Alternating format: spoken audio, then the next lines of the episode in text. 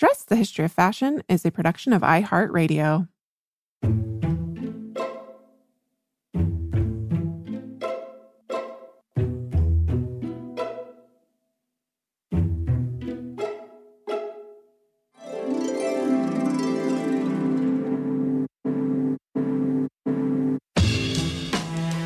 Over 8 billion people in the world, we all have one thing in common. Every day, we all get dressed. Welcome to Dressed, the History of Fashion, a podcast where we explore the who, what, when of why we wear. We are fashion historians and your hosts, April Callahan and Cassidy Zachary. Well, dress listeners, we're a couple weeks into season six. Welcome back. Yes, which is why that we wanted to do an update, a fashion history now update for all of you, because it's been, wow, probably a few months since we've done one of these casts, and a lot has happened in the intervening period. Yes, and we're going to talk about all of it today. So sit back and relax. Just kidding, we're not. We there's so much to say, but there's really not we're enough. We're going to talk time. about a few things.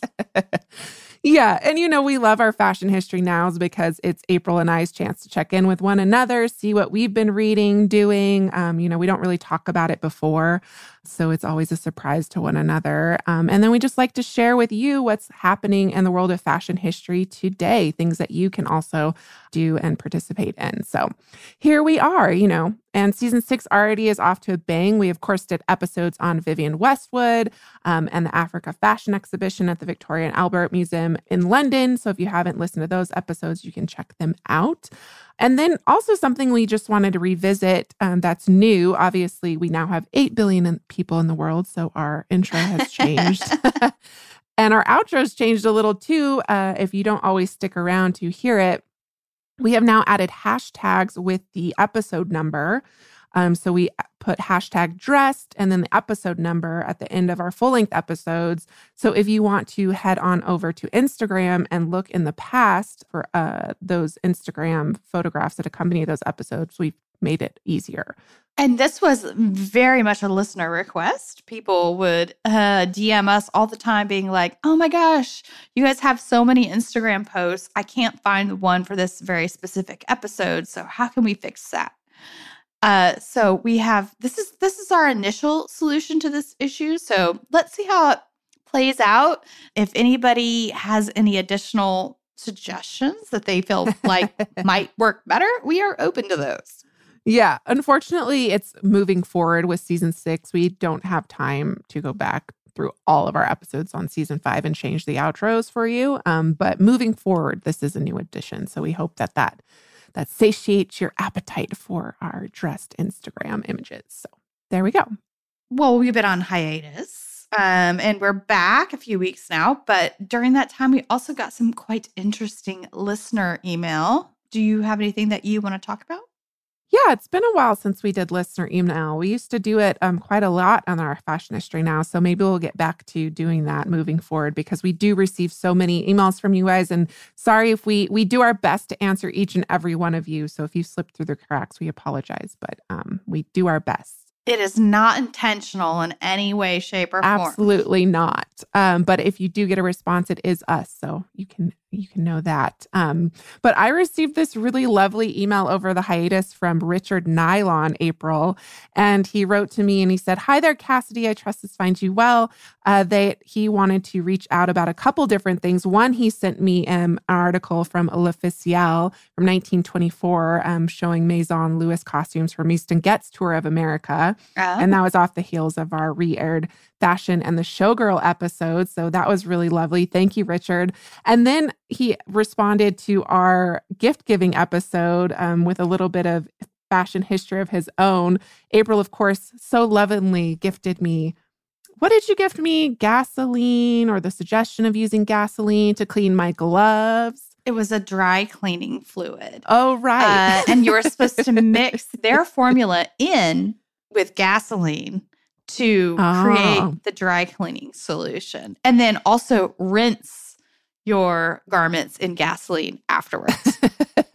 it was a very thoughtful gift.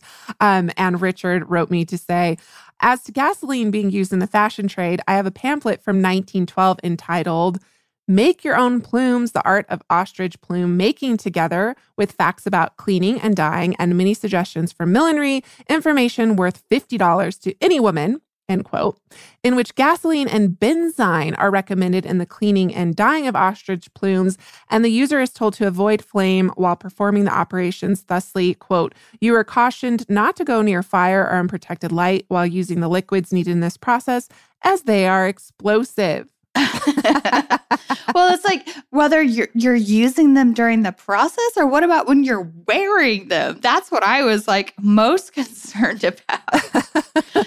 and what do you smell like? That has to be like so bad. I know. And that was one of our questions, right? Is like it's one thing for them to actually suggest these things in print, but it would take a lot more digging on our part to see if there's any primary sources where they talk about actually using this process, which we could dive into. And and then he's so sweet. He signed it yours in dressing, Richard. so I love that. Thank you, Richard. Thank you. Yes. I'd also like to send a big thank you to Anne Catherine Worth for reaching out to us recently on our DMs and Instagram and sending me some photos or sending us some photos of her grandparents. Well, if that last name sounds familiar to any of our listeners, yes. Worth, you can trace that all the way back to our very first episode because Anne Catherine is actually the great great great great granddaughter of Charles Frederick Worth. Wow. The father of haute couture. Yeah, I know. And she's also uh, she's also a member of the Cartier family because the Worth family and the Cartier family married and are married at one point. But um Anne Catherine sent us some really, really lovely photographs of her parents, Maurice and Jacqueline Worth, um, and when they were overseeing a fashion show that was happening at the Couture House in the late 1930s, early 1940s. Dates a little bit unclear, but um, but but thank you so much for sharing that with us, and it was such a cool interaction to like know that people in the families of these super important figures in fashion history actually listen to our show. I know that was so cool. well, thank you so much for reaching out to us and sending us photographs. How amazing. I'll have to check it out. Yes. Oh, she did say that we could repost those photographs on Instagram. So maybe I'll do that in our stories too. Oh, okay. Amazing. Amazing. So, what is next? Well, April, I happen to know you are going to be partying like it's 1789 in France at Versailles this summer when we will be there. Um, you're going to, as we've talked about previously on the show, you're going to be going to one of their, it's not the Fete Gallant, but what's it called? It's the Grand Mass Ball at Versailles and it's in the garden. And I already have my tickets. and you're going to have to tell us all about getting dressed for that, obviously, in a future episode. Um, because costumes are required. And I actually found the perfect footwear for you. I'm going to share my screen with you and see if you've seen these um, because they are absolutely amazing. I have a sneaky suspicion what you're going to show me because it might have been on my list of things to talk about you too. yes, exactly. Like I that was Cass and I don't talk about like what we're going to talk about when we do these.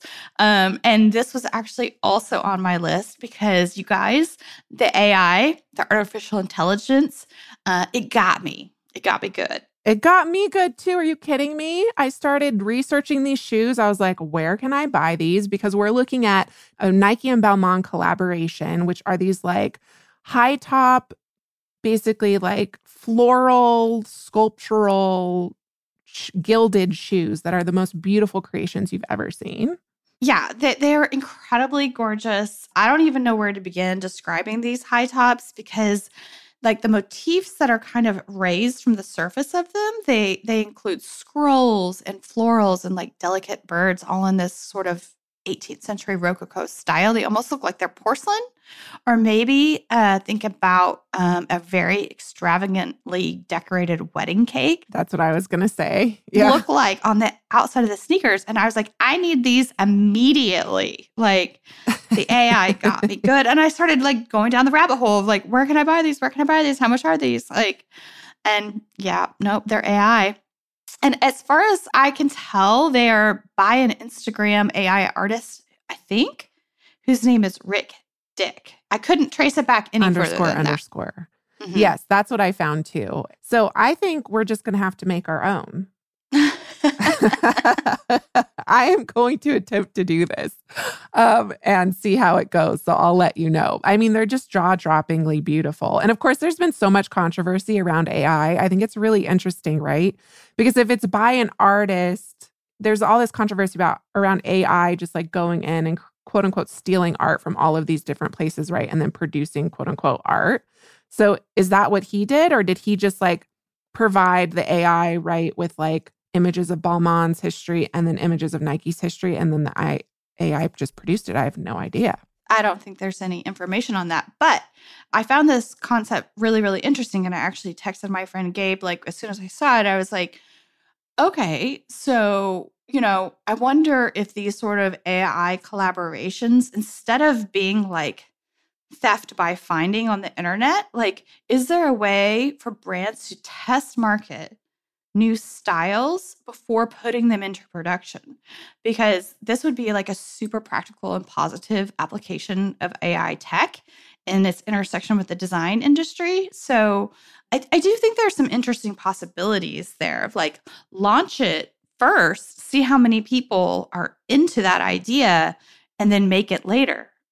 Well, yeah. And I think if, as long as the artist or designer agrees to it, right? As long as Nike and Balmain were like, okay, let's, we're freely giving you our intellectual property to do this AI experiment with. I think that's probably different than what was happening on all these apps where where it was just like everyone was putting their faces into all of these AI created universes, right, over the last couple months. Um, yeah. But those AI created universes were just like straight up stealing artists' singular aesthetic identities. So what I'm saying is specifically is is this a smart idea for the fashion brands themselves? Yeah, exactly. To test market designs using AI um, in this sphere. So I don't know. Maybe there's, you know.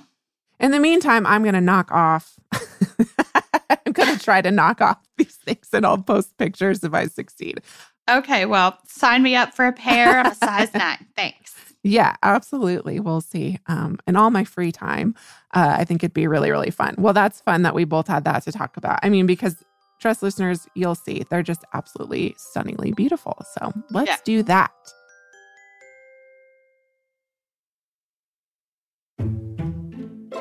So, next, I have an article to read that I would like to suggest. It's on celluloid prison rings, and it's by Megan Jenkins for the Fashion and Race Database. I actually had this marked too.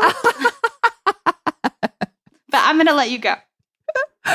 Well, it's interesting, April. I don't know if this happened to you, but um, obviously on Instagram, I follow Karen Augusta Auctions and I follow Megan Jenkins and I follow the Fashion and Race database. And all within the same day, they all posted about obviously Karen Augusta Auctions is not connected to the article, but they posted some prison celluloid prison rings that they were selling in their upcoming auction. And then it almost came back to back on my feed with Megan's article on celluloid prison rings. And I don't know about you, but I had never seen anything like this. No, I actually flagged it for a future episode. That that but that was my flag. So it wasn't necessarily for um, our fashion history now today. It was more like, oh, I need to talk to Megan more about this.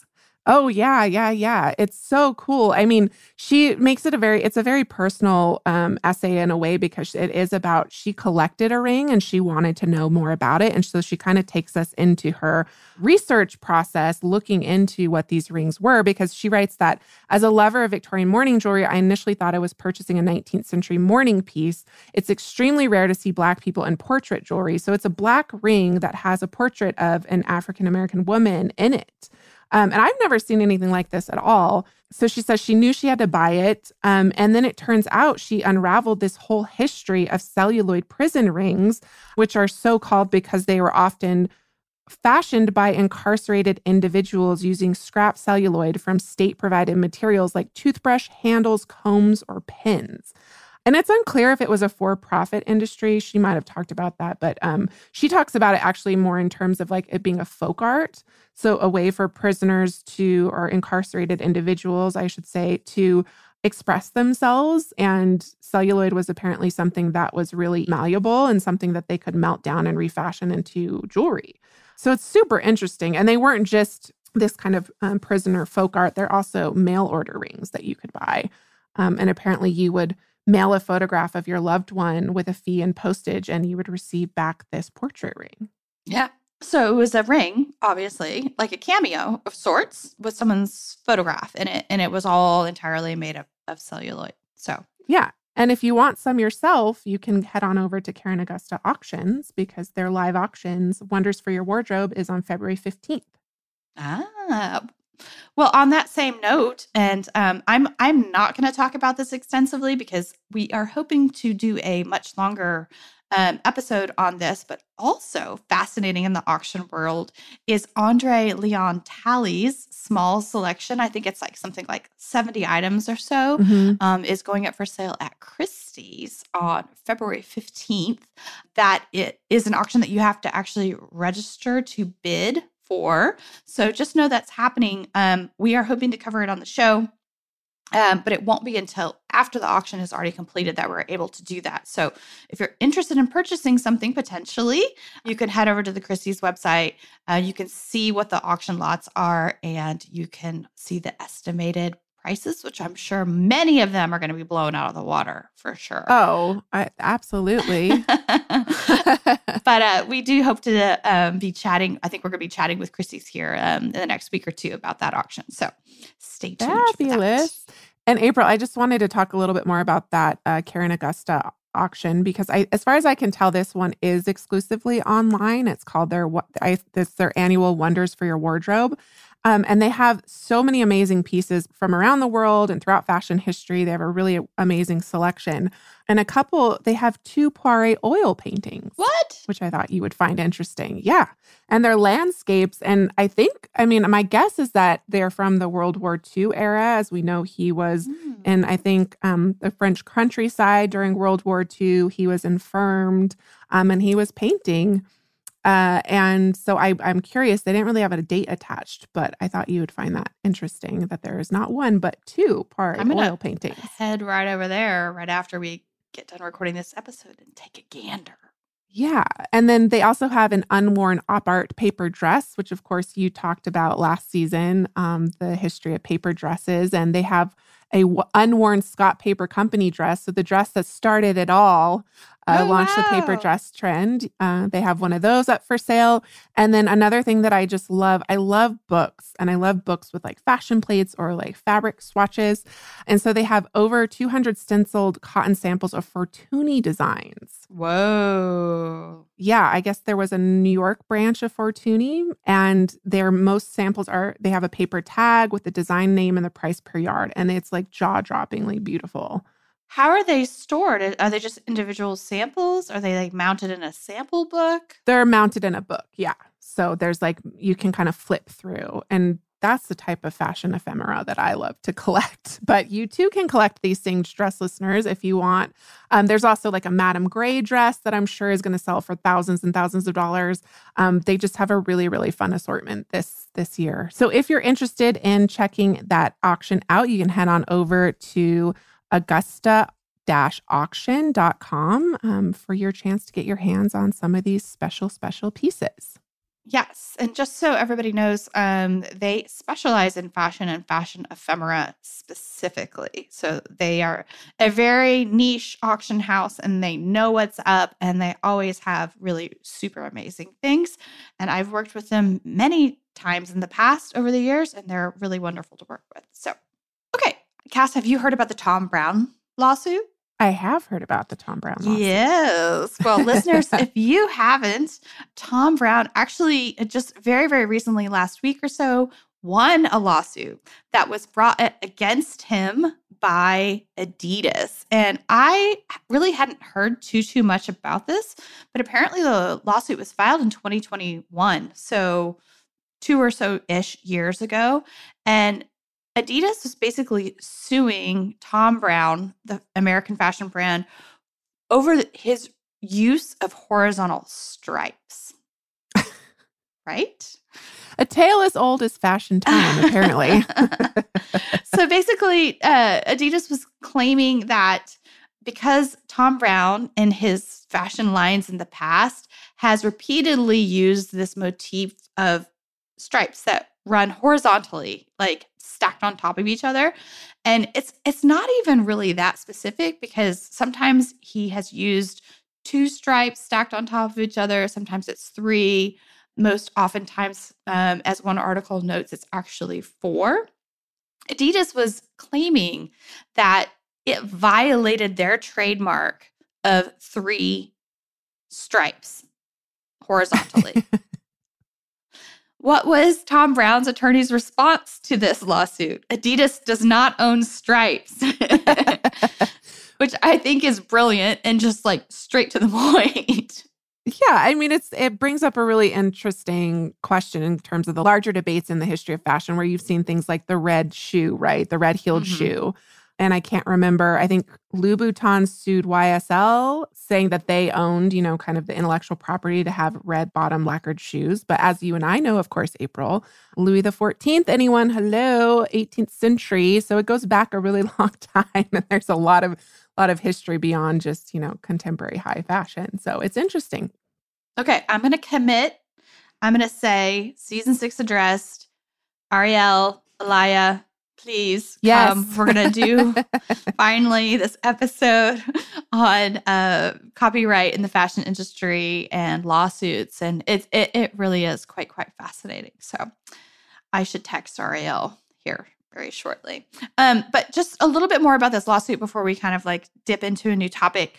Uh, basically, Adidas was trying to uh, sue Thom Browne, the company, for $8 million basically they were saying like, "Oh, if you had gotten our approval to do this, there would have been we would have received like $800,000 in licensing fees, but because you used Stripes, you also made 8 million dollars. So, um, we're going to try to recoup all of this money that we think that you made using Stripes." And it, it, was really quite fascinating. And, and I think one of the cruxes of the argument of, of why they actually lost was, of course, the, the lawyers for Thom Browne made this argument that the two brands aren't competitors within the fashion market because of the price points. Um, and apparently, at one point in the trial, they like brought out a, a pair of like $50 Adidas sweatpants and then also that had stripes on them, and then also a pair by Thom Browne that also had stripes on them. They were not reflective of they weren't it wasn't design piracy. It was just sweatpants that happened to feature stripes. Adidas's pair was fifty dollars. Thom Browne's pair was almost eight hundred dollars. Oh so they're goodness. like, yeah, this is not. We're not. This is not marketplace infringement. This is right. Yeah. So yeah, yeah, yeah. But it just it just speaks to larger debates, as we know. I mean, in America, especially, um, you know, fashion is one of those places where designers can't actually legally patent their designs, too. So it's like those larger questions, too, right? About like you can't actually sue someone for counterfeiting you. Well, you can, as as Adidas has, has shown I us. Think, I think you can. Win. I think you can patent something, but you can't copyright it. Those are two oh. different things. Oh. So yeah. We'll get Ariel on here. Maybe she'll clarify yeah. some things for us. super, super fascinating. Well, good. I'm glad Tom won because I did think that was a little ridiculous. Um, Adidas, come on. Yeah. Well, I would like to talk about a little bit of a loss and a little bit of a win, if I might first, because I am from, of course, New York State, which we have now apparently inflicted George Santos into Congress on the rest of the nation.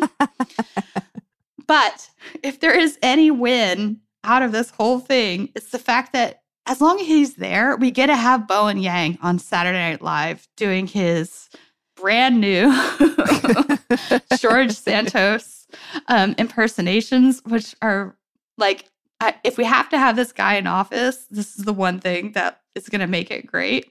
And this is actually something that Robin Givhan, one of our very favorite fashion journalists and past dressed guest, wrote about this past week. Uh, she wrote an article about the lying congressman and his crew necks, which is just pretty great. Are you all up to date on the George Santos uh, scandal cast?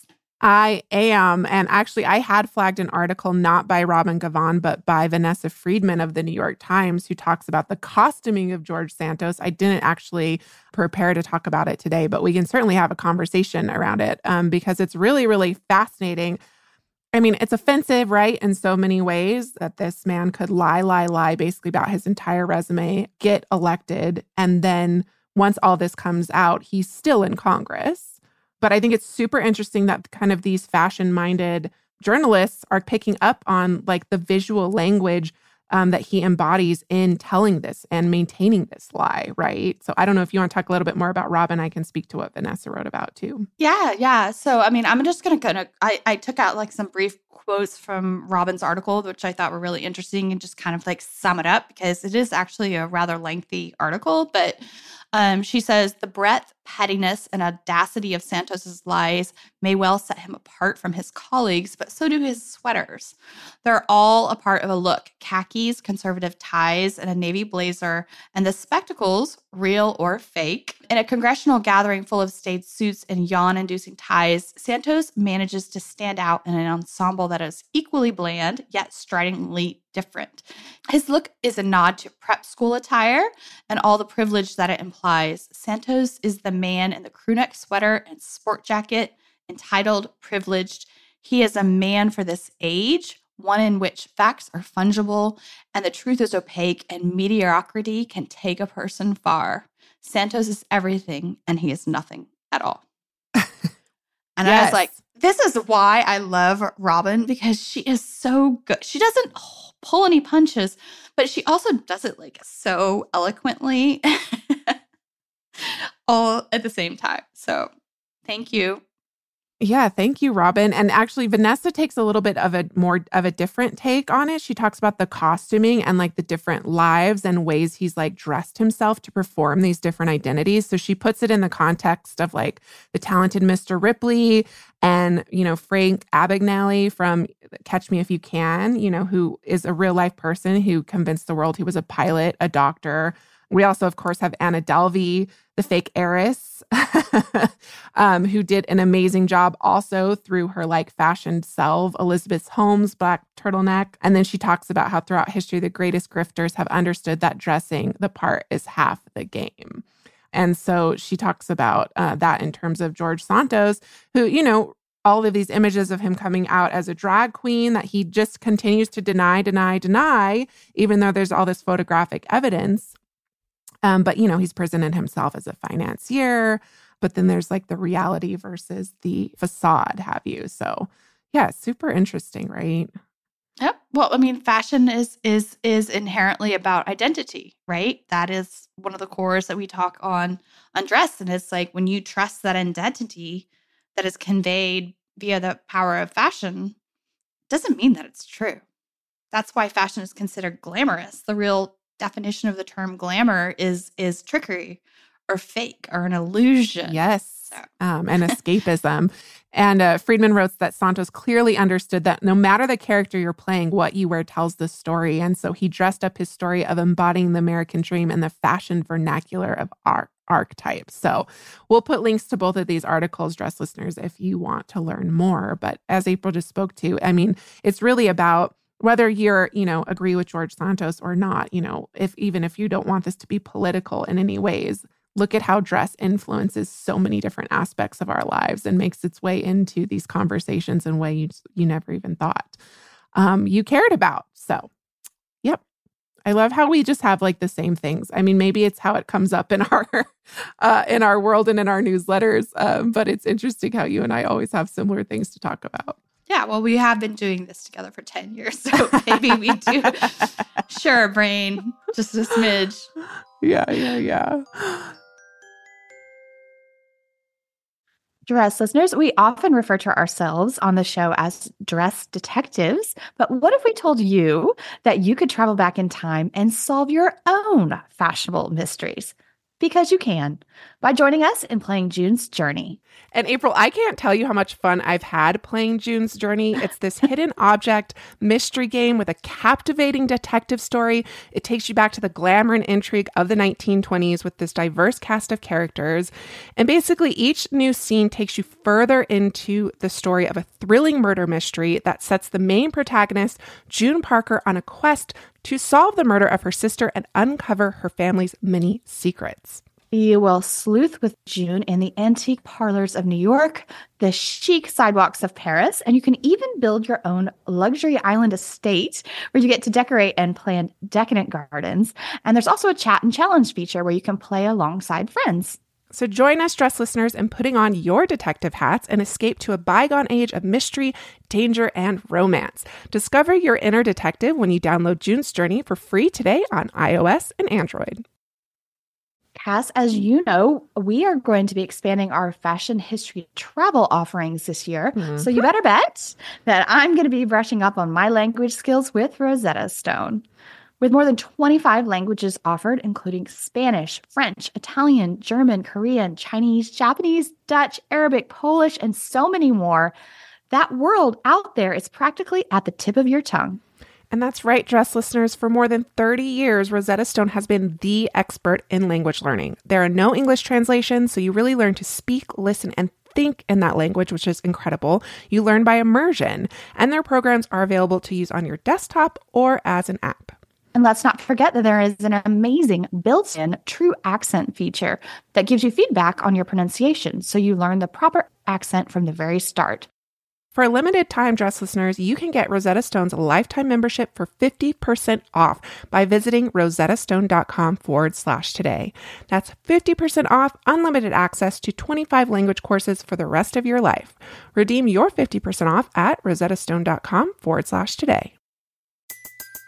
Everybody in your crew identifies as either Big Mac Burger, McNuggets, or McCrispy Sandwich, but you're the filet fish Sandwich all day that crispy fish, that savory tartar sauce, that melty cheese, that pillowy bun.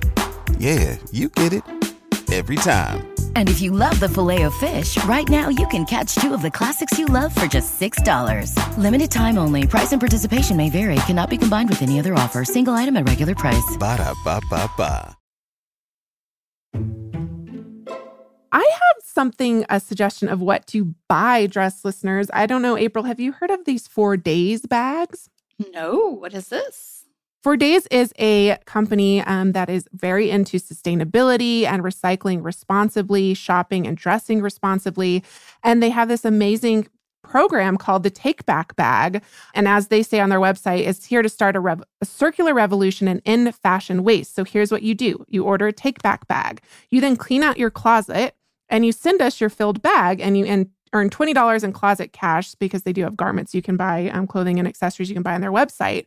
But what I particularly love, April, is I don't know if you're like me, but I hate throwing out anything. I just, because of what we do and how conscious we are about the environment, et cetera, I hate even when my like old underwear or my old socks, like I keep it because I'm like, oh, I'll make a pillow and I'll stuff it or something. So I've had, I have like bins and bins of like old socks old shirts that have holes in them. And so this was like the perfect solution for me. You stick it all in a bag. They don't care if it's ripped, torn, stained, anything.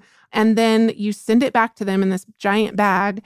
And then they work with recycling partners to keep these things out of landfills. They ensure that 100% of the clothing that you send gets sorted and graded, and 95% of it stays out of landfills. So I just think it's a really, really cool concept. For the For Days bags, 90% is upcycled into new fiber, and then 10% of that is like reincarnated and resold. So it's just so, so cool. That's super awesome. Yeah. Downcycling too into like rags, insulation, and shoddy. I'm not sure what shoddy is, but anyways, like I've been waiting for a brand to come around and do this, and now it's like right at our fingertips. So I'm just very excited about it.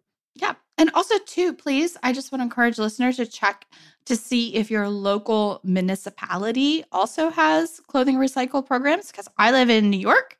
And um, actually, they are oftentimes at many of our local farmers markets. Um, maybe not every single day, but like once a week. And you can just take any of your textile waste or um, things and take them there that you know that are not going to necessarily be picked up by a reseller or by charity, which that's a whole thing in and of itself that we've talked about on the show many, many times. A lot of us who are donating our clothing to charity, thinking that we are we're doing good in the world. Well, right. um, a lot of that doesn't end up where you think it is. So if you do know that something is is is irreparably damaged or stained or has reached its life's end, um, you know these recycling options are probably your best bet. Very cool. I do not know if I have that here, so I'll have to check that out and see. And if you don't, you can get your For Days bag and uh, know that you're doing good. Mm-hmm. Okay, Cass. We, I think, saved the pièce de la résistance for the end. This past week or so has, of course, been Paris Couture Week, spring 2023. Yes, which we love to talk about. Where would you like to begin? Where would I like to begin? Well, actually, okay, so I mean, I I checked out some of these shows. Um it's we've always loved getting together and talking about haute couture. We don't typically do it with the regular fashion seasons, but haute couture always gives us like, you know, that incredible beauty, fantasy and glamour as you just referenced that we love love love um in fashion. And April, I just wanted to share something with our listeners that I've been meaning to for a while. And it's the Yves Saint Laurent introduction to Palmer White's Schiaparelli book. Have you ever read this? Yes, I have, but I would have to go back and look specifically to know what the reference you're making it is, but I have read that book. So, one of our past dress guests, Mark Higgins, um, shared this with me because it's so beautiful. I'm not going to read the entire thing; it's it's kind of long, but it's so beautifully written by Yves Saint Laurent uh, about this iconic designer, um, and it really just kind of sets the stage for like the magic, artistry, innovation of her work, and then maybe a good segue into what we're going to talk about with Daniel Roseberry's recent collection. So, I'm just going to read you some snippets um, because it's so awesome. So he writes, she slapped Paris she smacked it. She tortured it. She bewitched it, and it fell madly in love with her.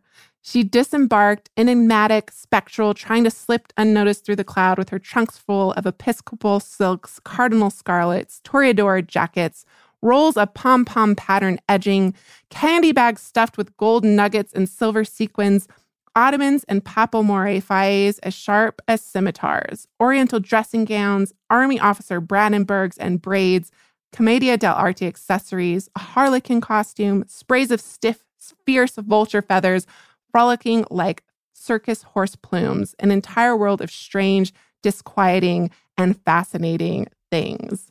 So that's just like the intro. And then he just goes on to write about how she trampled down everything that was commonplace and that she was um, she cheated and tricked by inventing. She was incomparable. There is no equivalent to be found. Her imagination knew no bounds. So i just wanted to share that because i just think it's so wonderful.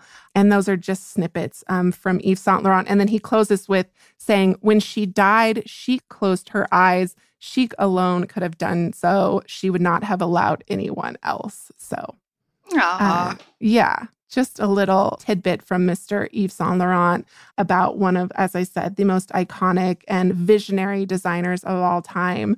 And, you know, now her house is headed by Daniel. And I think you and I can agree one of the most exciting shows um, and brands to watch collection after collection. I don't know if I want to go. I don't know if I'm going to agree with you on this one.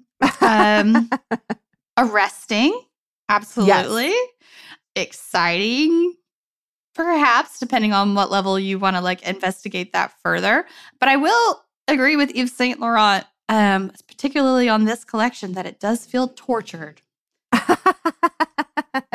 Yeah i was gonna say not there this collection is actually very controversial. Yes yeah and and and i uh, before any of the controversy came out like i had already seen some things and i and i saw the animal headdresses of course first because that's what popped up immediately all over the press. Um, and i was like oh no no no I was like, are they trying to Balenciaga themselves right now? Because you have to tell people what the animal headdresses are. okay.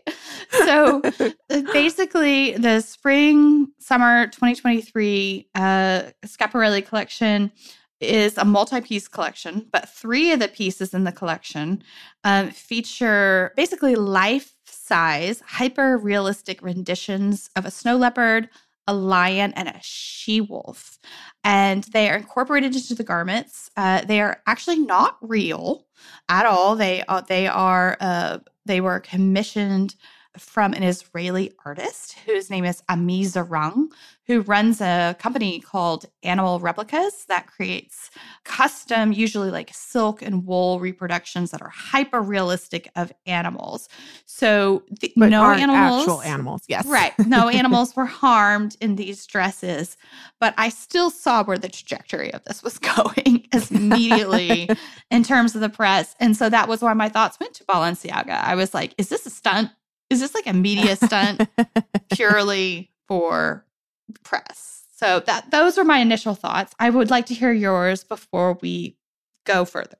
I mean, the very first th- thing I saw was Kylie Jenner. Um, you know, this popped up on my Instagram feed. Kylie Jenner wore one of the dresses from the show, um, walking the red carpet. So that was like the preview before you even got into the show. You saw Kylie Jenner, and she had the li- giant lion's head, and it was kind of disarming, right? You're kind of like, this makes me uncomfortable. That's what I was saying. It's like arresting. You're like, stop yeah. in their tracks. But like, and also like, what is the precedent of like letting a celebrity wear one of the garments that's just going to be debuted on the runway to the show? Is that a thing? Is this a new thing that we're doing now?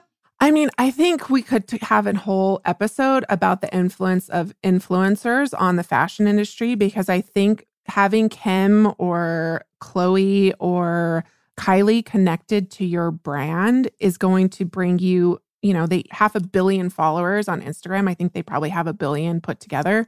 So it's like that's bringing unprecedented press to your brand. Um, granted, how many people can actually afford to buy Schiaparelli? So I don't know. I mean, I think bringing Balenciaga into the conversation is interesting because it's like these are conversations that are moving fashion beyond um, you know, this obviously consumer product into the world of pop culture. It's media impact value. Is, mm-hmm. is what straight up what it is. I'm going to stop yes, exactly. talking about Balenciaga on the podcast now. but I mean, it's an interesting. I think at least with Daniel and you know, you you and I have always had mixed feelings. I think he moving forward over the last couple years, I think he's done really incredible things than maybe from that kind of very beginning when he started. Um, I really, really am a huge fan of his. But I think um, when you are working in the realm of kind of realm of surrealism and kind of pushing the boundaries, maybe you're not always successful. And I I think a lot of people were upset by this because, but it's really interesting. We could talk about this people were really upset because of the visual parallel with like trophy hunting, right? And so it's like big game hunting, right? We people actually do kill these animals and put their heads on their walls. But I'm the other part of me is like that's why it's so like like you said arresting or like kind of jarring when you see it. But at the same time it's also like no animals were actually killed in this. So this was very much like an artistic statement. And we should say the collection was based on Dante's Inferno, which is, you know, that famous 14th century poem. And, you know, Roseberry was quoted as saying, Inferno, Purgatorio, Paradiso, one cannot exist without the other. It is a reminder there's no such thing as heaven without hell. There's no joy without sorrow. There is no ecstasy of creation without the torture of doubt. And I still don't really know how that translates to the animal. Were there animals in Dante's Inferno? There had yeah. been. So they're representing very specific figures of pride, avarice, and I think greed is the other one. So those are very specific references. But like, okay, great. I'm all for that. I love some nature imagery and fashion, and I do want to talk about that more in the context of another collection that we're going to talk about here shortly. But my issue with a lot of things in that collection actually had to do with proportion, right? Because if he wanted to use the animal motifs, he could have very easily incorporated, you know, the lion head smaller into the shoulder of a dress or was coming like off of her shoulder or or actually placed them in placements where they were active and in movement and and so it didn't feel like they were actual taxidermy yes that, yes yes that's where my that's where my issue is. So, like, it didn't have to go there. And also, I'm not really so sure visually how those three pieces connect back to the rest of the collection. I do understand, of course, like we just talked about, that yeah, the Inferno was the inspiration behind it, but there is a massive disconnect in in in my mind between those pieces and everything else that was shown. So yeah, it it wasn't as seamless as he's done in the past for sure.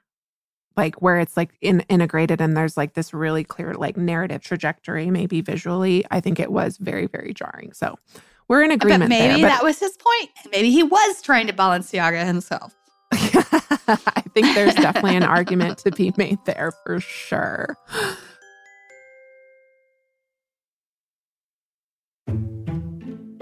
Something that I thought was really interesting too, that a lot of people are talking about is Doja Cat, uh, who spent five hours sitting for celebrity makeup artist Pat McGrath um, and was covered in 30,000 Swarovski crystals applied to their head, face, chest, and arms. And so just, and was completely red, right? Red from head to toe, um, as also another celebrity who um, kind of entered the chat before the actual before the actual fashion show started. But Doja Cat was definitely one of the celebrities to watch because I don't know if you saw what she wore to the Viktor and Rolf show, for instance, but I just had so much fun watching all of her fashion. And she had her like eyebrows painted out for that collection and she had eyelashes on um, as a mustache and as on her eyebrows which i just thought was really fun and playful lots of fashion stunting at this year's spring summer 2023 couture shows including by Viktor and Rolf at their own show. yes. Should we talk about that next?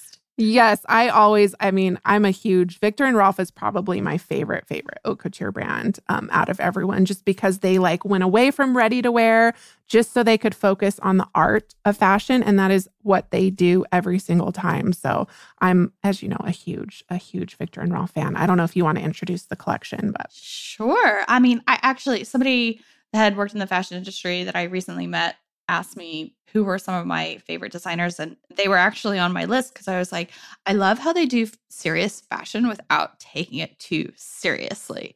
Um, and that's this collection is a supreme example of that. If you've seen it, you know you've seen it. Uh, if you haven't, let us just give you a little brief introduction. It, it it's almost like the models are interacting with paper dolls, right? Um, mm-hmm. but, but oftentimes the ensembles are sculptural constructions. So it's a little bit of a mix of like straight up traditional, really incredibly beautifully done um, 1950s inspired party dresses with lots of tulle and lots of ruffles and these kind of like pale candy colors, um, interspersed with these other versions of it where the models are wearing dresses upside down, they're wearing them sideways. Sometimes the dresses, they're not even wearing the dress, they're wearing like a really like a corset-esque dress where the ball gown is attached to it and preceding them down the runway. They are really feats of construction, I have to say. Yeah, and supposedly I I don't know where I read it now, but um a collection that is based on or is t- entitled Late Stage Capitalism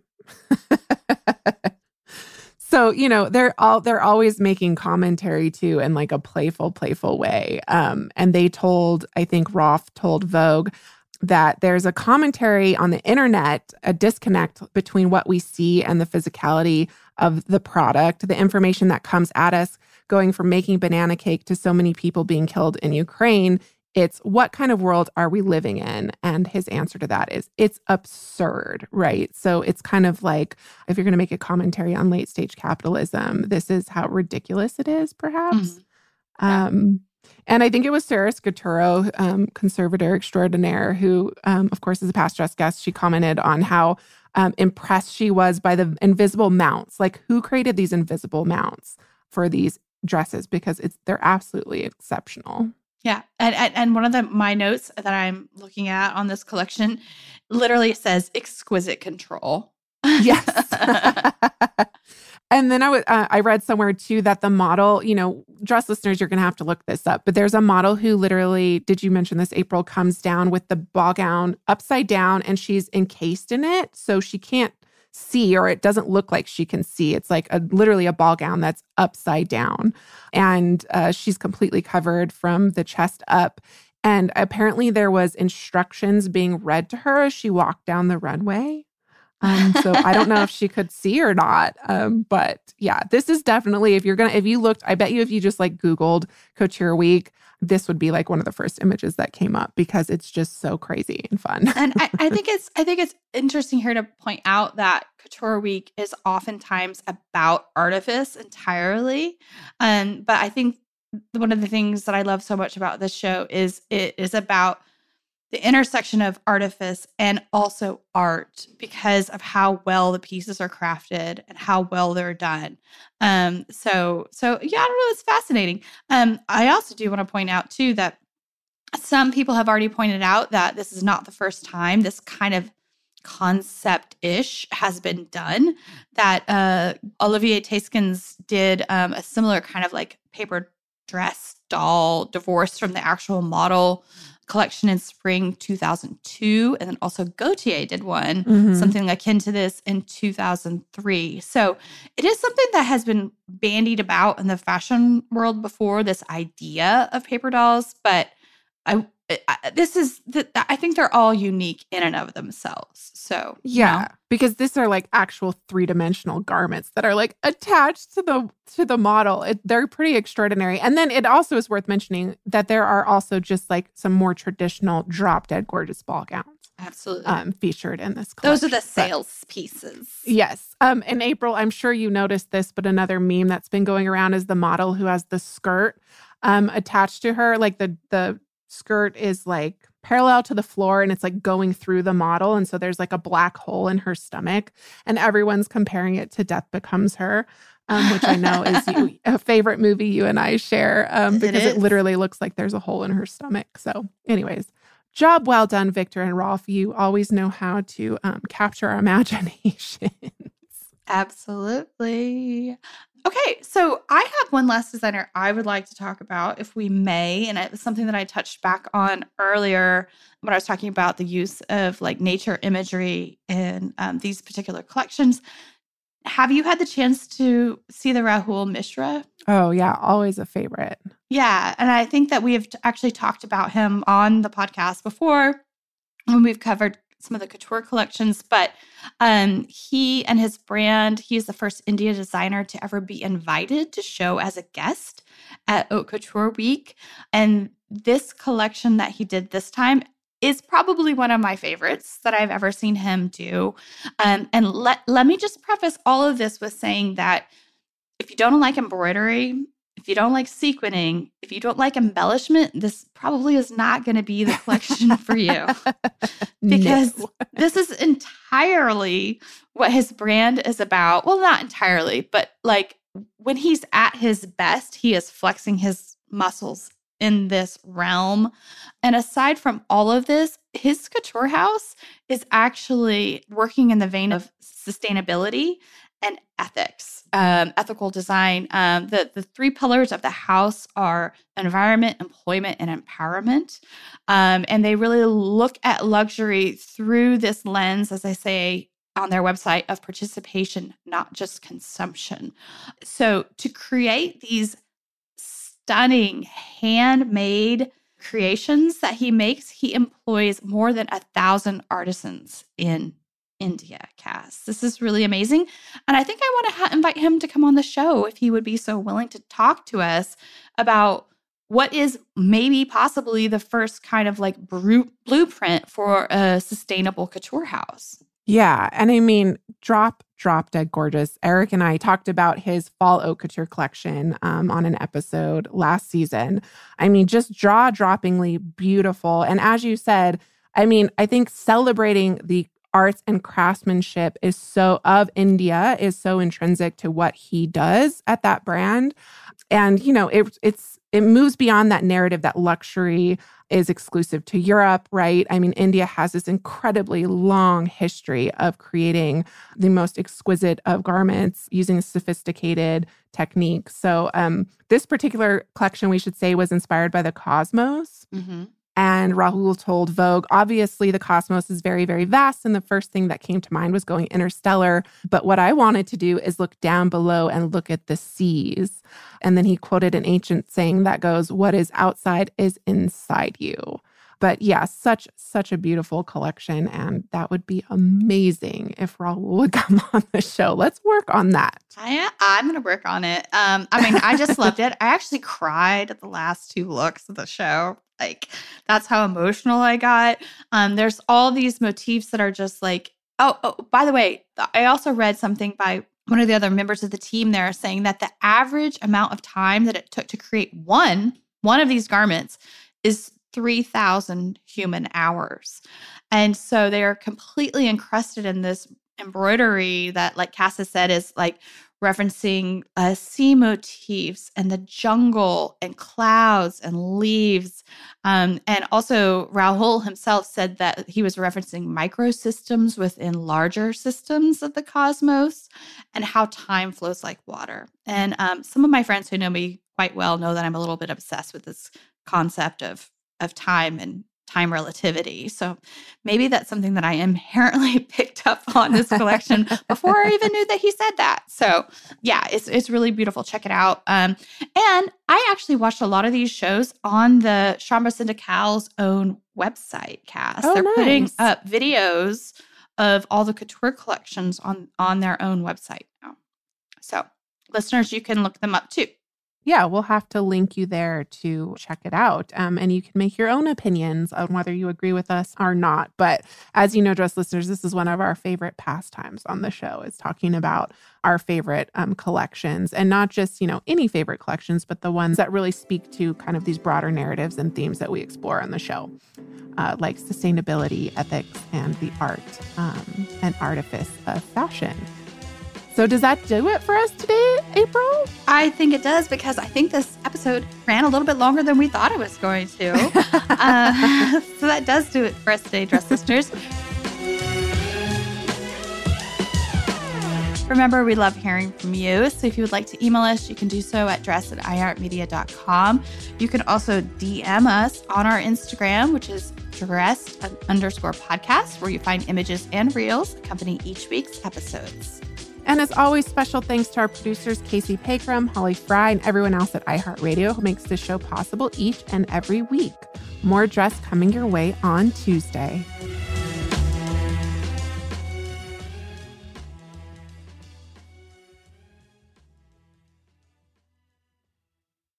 Dress the History of Fashion is a production of iHeartRadio. For more podcasts from iHeartRadio, visit the iHeartRadio app, Apple Podcasts, or wherever else you listen to your favorite shows. Everybody in your crew identifies as either Big Mac Burger, McNuggets, or McCrispy Sandwich. But you're the filet fish Sandwich all day. That crispy fish, that savory tartar sauce, that melty cheese, that pillowy bun. Yeah, you get it. Every time. And if you love the filet of fish, right now you can catch two of the classics you love for just $6. Limited time only. Price and participation may vary. Cannot be combined with any other offer. Single item at regular price. Ba da ba ba ba.